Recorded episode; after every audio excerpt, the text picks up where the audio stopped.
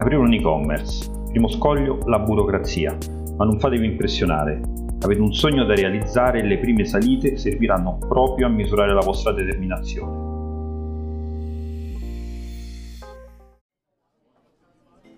Sono Roberto Pelliccia, digital strategist e consulente specializzato in e-commerce e questo è e-commerce caffè, il mio podcast, chiacchierate, info e approfondimenti sullo shopping online come fossimo seduti al tavolino di un caffè.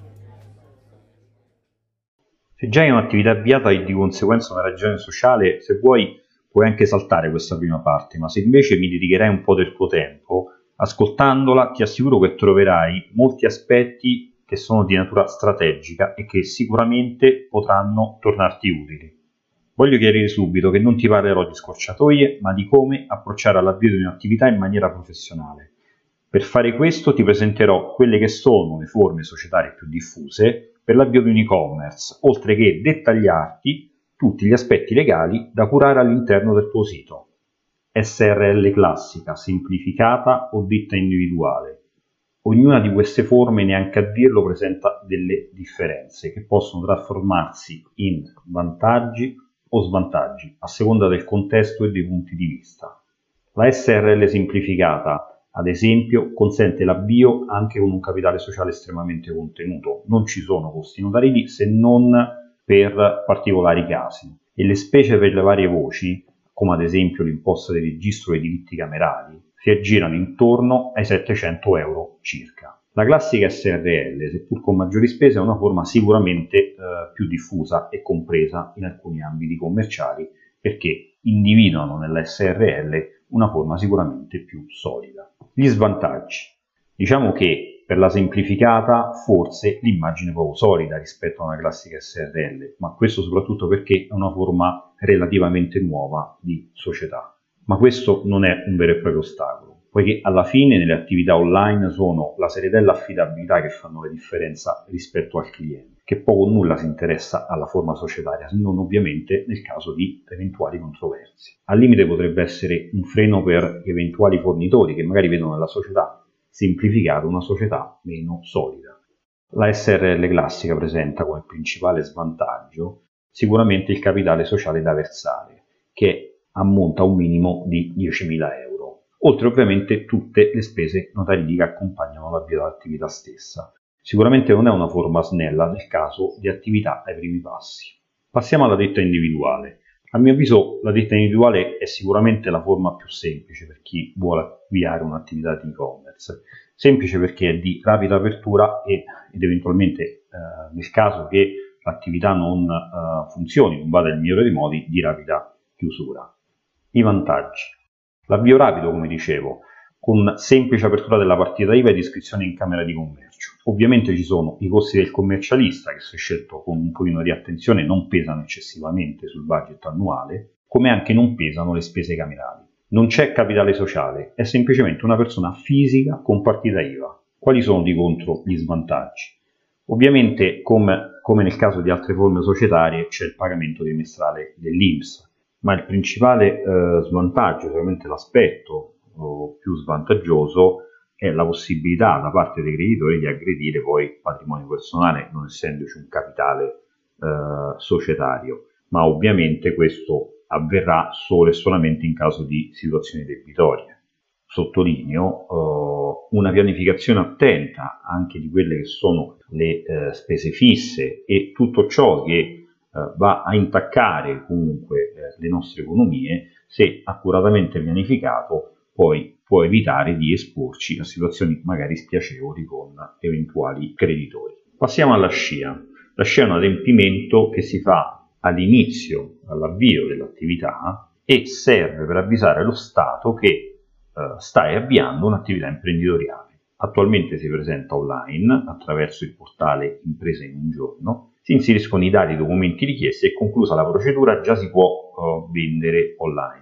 Non è quindi richiesta nessuna autorizzazione, ma è una mera comunicazione. Passiamo agli aspetti legali on-site, cioè tutto quello che dobbiamo adeguare all'interno del sito per fare sì che rispetti tutti i requisiti di legge. Sono contenuti che di frequente vengono trattati con superficialità, ma sono quei contenuti che ci tutelano e contemporaneamente trasmettono al cliente l'idea di avere a che fare con un sito serio, affidabile, dove eh, la procedura d'acquisto è sicura e tutelata. I principali aspetti da curare riguardano le condizioni di vendita, la privacy e la cookie policy, il diritto di recesso contenuto uh, all'interno delle condizioni di vendita e più in generale ovviamente le pagine vendita del sito. Partiamo dalle condizioni generali di vendita. Di fatto sono un contratto che il venditore ha con i propri clienti e contiene tutti gli aspetti legati a spedizioni, dettagli della transazione, eh, reso, eccetera. È il documento che ti consente di risolvere eventuali controversie con il cliente, qualora ovviamente dovessero presentarsi. È obbligatorio per legge e in genere il link va indicato nello spazio del footer. Le condizioni generali di vendita vanno ben esplicitate nel momento del checkout, della conclusione appunto dell'ordine, dove è bene posizionare una checkbox con obbligatorietà di spunta che il cliente dovrà selezionare per accettare le condizioni generali di vendita per intero, perché è così che si perfezionerà poi di fatto l'accordo eh, tra eh, venditore e cliente. Privacy e cookie policy. Gli aspetti della privacy invece vanno a regolare le modalità di trattamento eh, dei dati personali dell'utente, sia quelli direttamente acquisiti tramite magari un'eventuale iscrizione al sito o eh, alla, alla, nostra newsletter, sia quelli che indirettamente registriamo con strumenti di analisi, acquisendo magari elementi come i cookie. Nel caso della vendita, tutti i dati sono utilizzati esclusivamente per il processo di elaborazione e spedizione del prodotto, perché il cliente ci autorizza solo a questo. Eventuali altri utilizzi, come eh, l'esempio dell'invio della newsletter, devono essere esplicitamente autorizzati dall'utente che magari durante la procedura eh, di checkout, no, acquistando eh, il prodotto, concludendo la procedura d'acquisto, magari va a selezionare anche eh, la casella per iscriversi eh, alla newsletter o magari eh, lo fa in un altro momento attraverso un, un apposito form.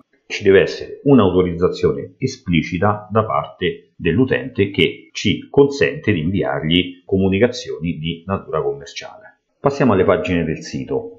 Solitamente eh, non si immagina la pagina del sito come una pagina che abbia eh, carattere legale ma non è scontato che le pagine del sito non possano diventare oggetto eh, di un contenzioso e questo può avvenire quando con una modalità scorretta vengono magari omesse eh, parzialmente o totalmente delle informazioni importanti ai fini della decisione di acquisto o peggio ancora vengono forniti all'interno della pagina prodotto elementi non corrispondenti a quella che è la reale offerta.